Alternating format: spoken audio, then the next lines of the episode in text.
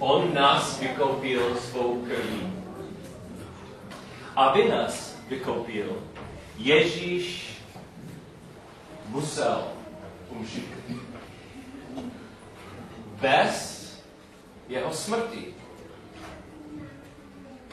nemáme spasení. To je pravda. Uvěřil jsem, když jsem měl 13 let, ale nevím, jestli dneska opravdu věřím, co jsem řekl o smrti Ježíše. Můžu vám něco číst? Je velká výzva od apoštola Pavla. Velká výzva pro nás. A prosím vás, nevěřící a věřící, mám výzvu pro vás dneska, abyste našli sebe v textu, uprostřed textu, který budu číst. 1. Korinským, 1. verš 23. 1. Korinským, 1. je 23.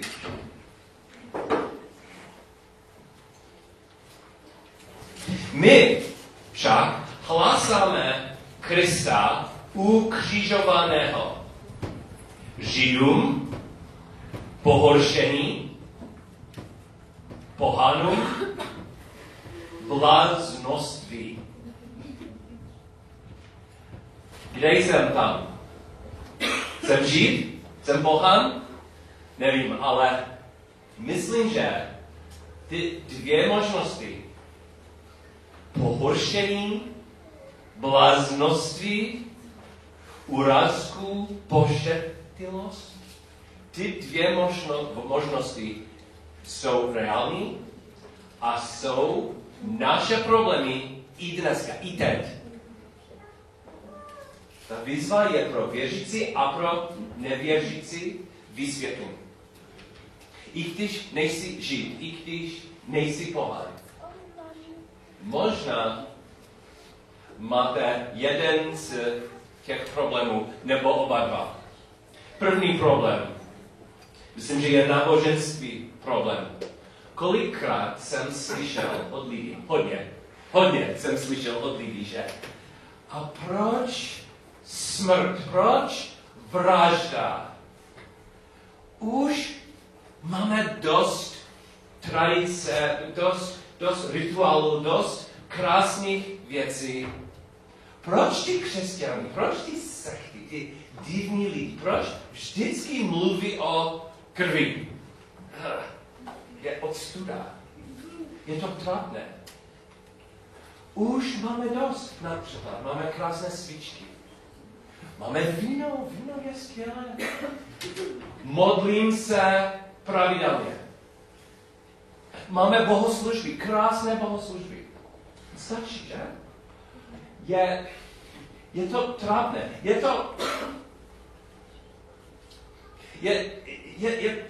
pro mě velmi problematické, kdybyste řekli, že musí být nějaká škaredé vražda,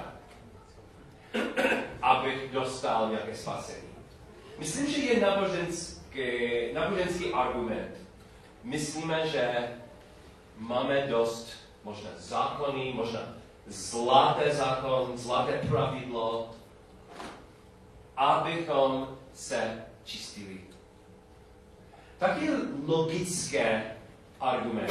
V řece ty pohaní, o kterých Pavel napsal, myslím, že jiné slovo možná řecké řeky, protože oni milovali logiku. Kolikrát jste slyšeli logický argument proti smrti Ježíše. Něco takového. Hřích. Můžeme počítat, jak špatné je hřích. Každý hřích má váhu. A můžeme dělat něco, možná nějaký dobrý dobré skutky, abychom platili za ty hříchy. Krok za krokem zaplatím za ty špatné věci. Nebo často jsem slyšel od studentů, já jsem učitel, studenti řekli, no, to křesťanství nemá smysl, nemá logiku. Logika je, že můžeme platit za malé hříchy, ale něco jako vražda, kdyby člověk zabil druhého, potom nikdo nemůže platit. Jsou hranice, tady jsou hranice, tady můžeme zvládnout. Máme věci pod kontrolem, protože můžeme platit krok za krokem za ty špatné věci, které jsme dělali. Ale hranice a tam jsou zlí lidi, tak zlí, že nic, není žádná naděje. Já určitě, já tady jsem. Nikdy jsem neslyšel od studentů, že jsou hranice, jsou hříchy tak špatné, že nikdo nemůže platit a tam jsem já. A to je největší problém. Nevěříme, že hřích opravdu je tak špatný, jako řekla Bible. Věříme, že ty hříchy jsou náboženské věci. Naboženství, s naboženstvím, s tradicí, s rituálem můžeme zvládnout. Nebo matematika, logika, můžu platit, můžu něco dělat, mám všechno pod kontrolou. A nevěřím, že hřích je smrtelný. Hřích je nejhorší než rakovina. Nevěřím to. A prosím, mluvím nejenom o nevěřících, možná dneska tady jsou lidi, nejste křesťaní, OK? Vítám vás. Ale křesťaní, mám výzvu pro vás taky, že opravdu nevíme, jak špatný je hřích. Často myslím já, že můžu mít věci pod kontrolou. Důkaz je všude. Tento týden byli lidi stekli a byla moje vina. A co byla moje první reakce? Já jsem spravedlivý. Uvidíte, co jsem dělal. První věc, měl jsem dobrý záměr. Jenom jsem měl dobré srdce a lidi nerozumí. Lidi neviděli, jak dobré je moje srdce. A co jsem dělal? Já jsem dělal všechno. Já jsem se modlil, určitě. Tolik jsem se modlil. A já jsem dal věci do pořádku a určitě jsem dělal chyby, byla moje chyba. Ale jak spravedlivý jsem. Kdybych opravdu věřil, že jsem hříšník a že své hříchy jsou tak špatné, že Ježíš musel umřet. Myslím, že moje první reakce nebyla, ale já jsem spravedlivý. Moje první reakce by byla, oni jsou steklí? Konečně, oni jsou později. Protože kdo opravdu zná pola, bude hned steklý. Kdo opravdu vidí dovnitř, má dost důkazů být steklý celý rok. A já jsem vděčný, že Bůh mi dal milost.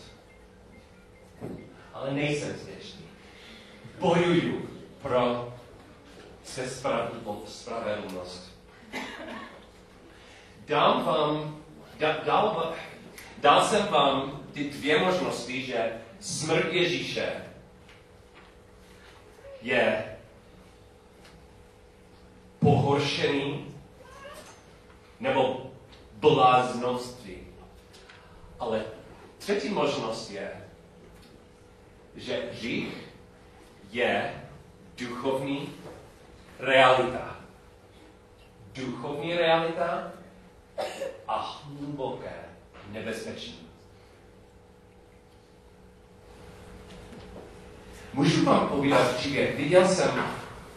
Viděl jsem film o sovětské ponorce. Ponorka je submarine. Jmenoval se K-19. A v roce 1961 K-19, ta ponorka, jaderná ponorka, byla nejlepší v Sovětské svazu. Oni byli velmi hrdí a když poprvé oni používali tu ponorku, velmi tajné mise, něco hrozného se stalo. Jaderný reaktor měl velký problém. Během plavby praskne trubka chladicího systému reaktoru. A teplota byla více a více a více.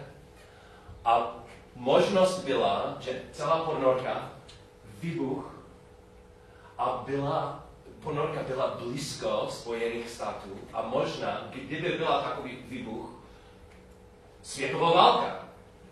Co někdo musel opravit reaktor. Kapitán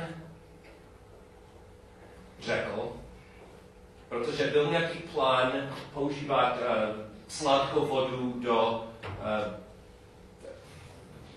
sestrojit provizorní chlazení. A kapitán řekl, že krok za krokem muži musí do místnosti, kde byl reaktor a kde byl nejvyšší radioaktivita. Každý člověk tam jenom mohl zůstat 10 minut, protože ta radioaktiva byla tak nebezpečný, tak smrtelná. So, první muž, druhý muž, tam byli, oni zkusili, opravili systém, chladicí systém a po minutách oni odešli z místnosti a hned zvraceli. Hned na kůži byli, těžké slovo, puchýř. Ale kapitán řekl, jenom maličkost, bude fajn. Spánku, postel, mast, bude fajn. Ale to ne. Byl lež. I ty pár minut v místnosti byly smrtelné. A krok za krokem ty lidi byli nemocnější a nemocnější a jejich smrt po týdnech, jejich smrt byla bolestivá a hrozná. Ale na začátku byla ten lež. Jenom maličkosti.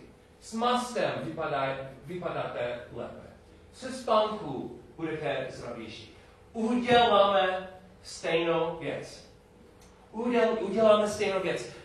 Moje sobectví jenom je maličkost. A mám mast, mám lék, abych vypadal lépe. Máme bohoslužby, kde můžu mít kravatu a hezké oblečení. A zpívám krásně, jsem pravidelný ve bohoslužbě, že? Jsem pravidelný. A je dost, abych vypadal lépe. A jak by bylo, kdyby ten hřích je smrtelnější než radioaktivita, kdyby ten hřích, je mi jedno, jak vypadám, uvnitř jsem nemocnější a horší. Ta je realita s hříchem. Bůh to zná. My neznáme. My věříme, že my jsme OK. Bůh věděl, že je tak špatné, že musí být nejradikálnější řešení. V ponorce konečně byl nějaký inženýr a on šel dovnitř a tam byl v radioaktivitě tak dlouho, aby upravil všechno. Nebyl žádný výbuch, ale určitě ten muž umřel. Bolestivě umřel. Bůh věděl, že jediné řešení takového velkého duchovního problému byl, aby člověk dovnitř aby člověk dal jeho čistý život. Jediné řešení problému. A co dělal Ježíš? nevím, jestli opravdu věříme, že hřích má takovou váhu, ale my jsme slepí. Bůh vidí.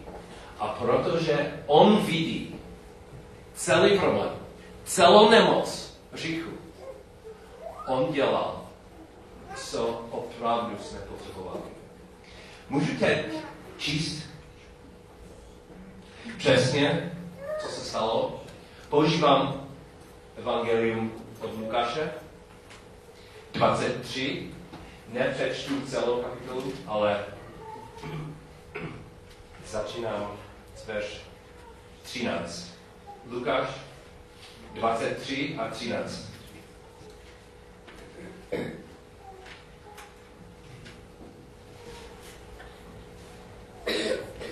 Náboženská autorita a státní autorita, obě dvě, oni nechtěli Ježíše. A oni našli plán pro jeho likvidaci. První krok, soud před veleknězem, ale ty židovské autority, oni neměli právo zabít kriminále. A potom římská autorita. Ta autorita se jmenovala Pilát. Pilát zvolal velekněze, vůdce a lid a řekl jim: přivedli jste mi tohoto člověka, byl Ježíš, že podněcuje lid ke vzpouře a hle, když jsem ho před vámi vyslechl, nenalezl jsem na tomto člověku nic, z čeho jej obvinujete. A hle, neučinil nic, za to by zasluhoval smrt. Jakmile ho tedy potřestám, propustím ho. Ale to nešlo. 20.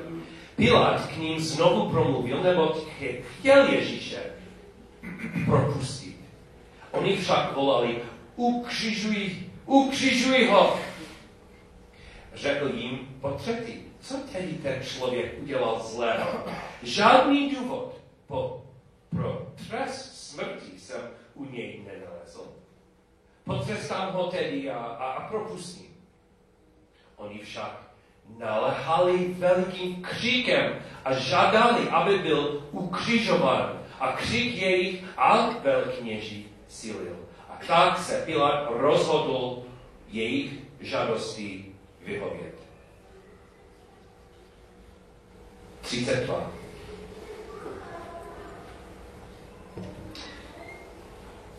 Byli s ním vedeni k popravě i jiní dva zločinci.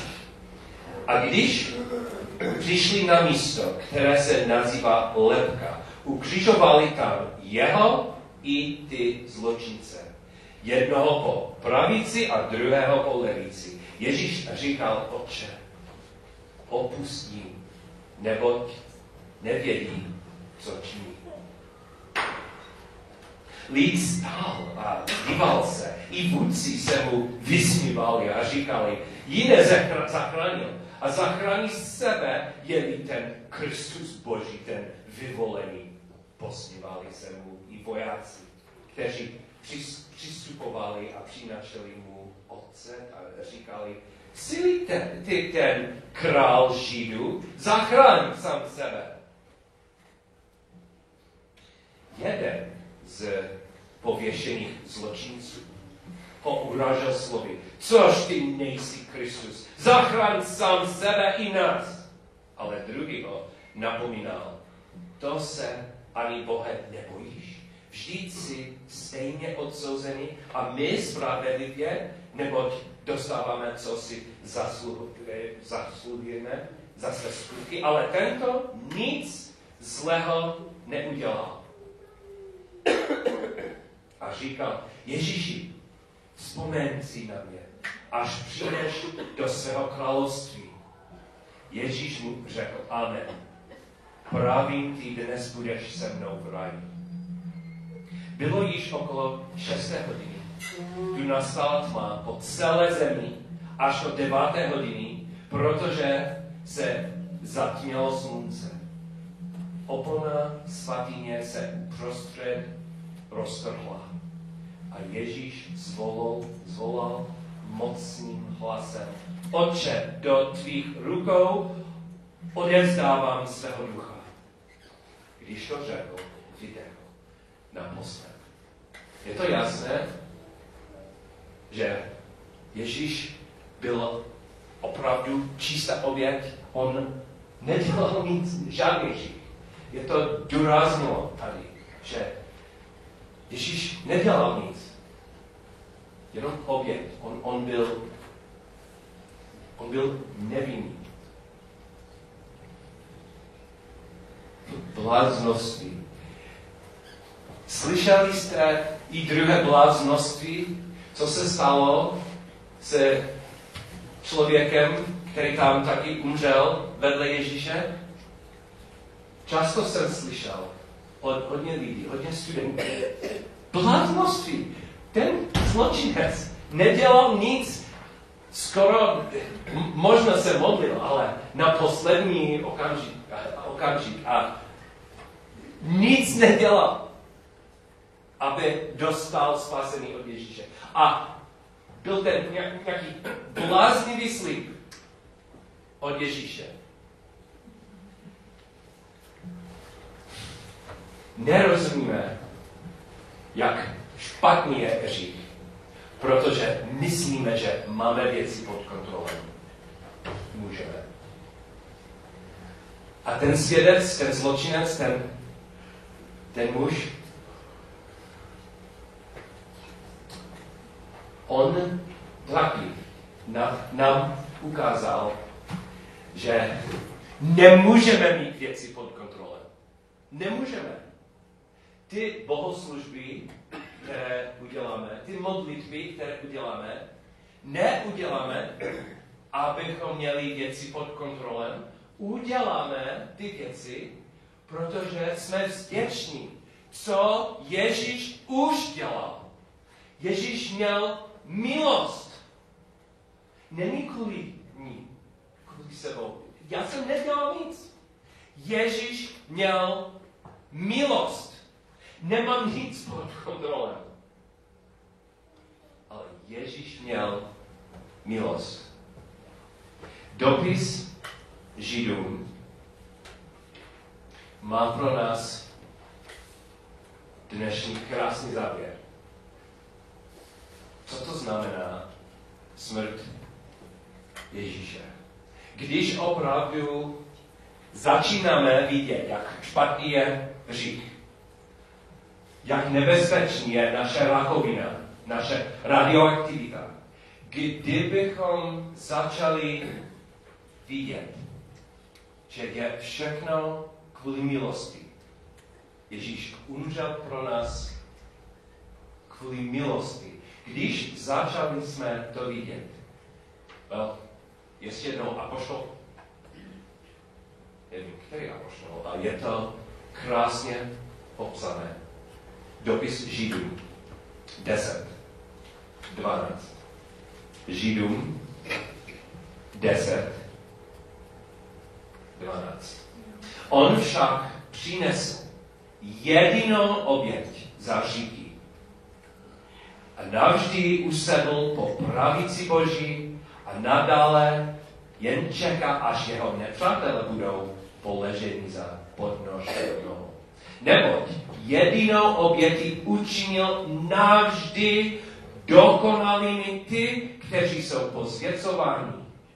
Dosvědčuje nám to i Duch Svatý, neboť po slovech. Toto je smlouva, kterou s nimi uzavřu po těch dnech, praví Pán. Budu dávat své zákony do jejich srdce a napíši je do jejich myslí. Dodává. A na jejich hříchy a jejich nepravosti již nikdy nevzpomenu. kde je odpuštění hříchů, tam už není oběti za hřích. Když tedy, bratři, máme smělou důvěru, že smíme vstoupit do svatyně Ježíšovou krví, cestou novou a živou, kterou nám otevřel skrze oponu, to je skrze své tělo. A když máme velikého kněze nad domem Božím, přistupujme s opravdovým srdcem v plnosti víry, se srdcem odčištěným od zlého svědomí a se tělem obmytým čistou vodou. Máme smělou důvěru. Hřích je opravdu smrtelný. Ale jeho milost je všechno. Máme smělou důvěru. Smíme vstoupit do svatyně Ježíšovou krví, cestou novou a živou. A jak apostol Pavel řekl, je Boží moc a Boží moudrost. Děkuji Ježíši. Thank you, Lord, for what you've done. In Jesus' name, amen.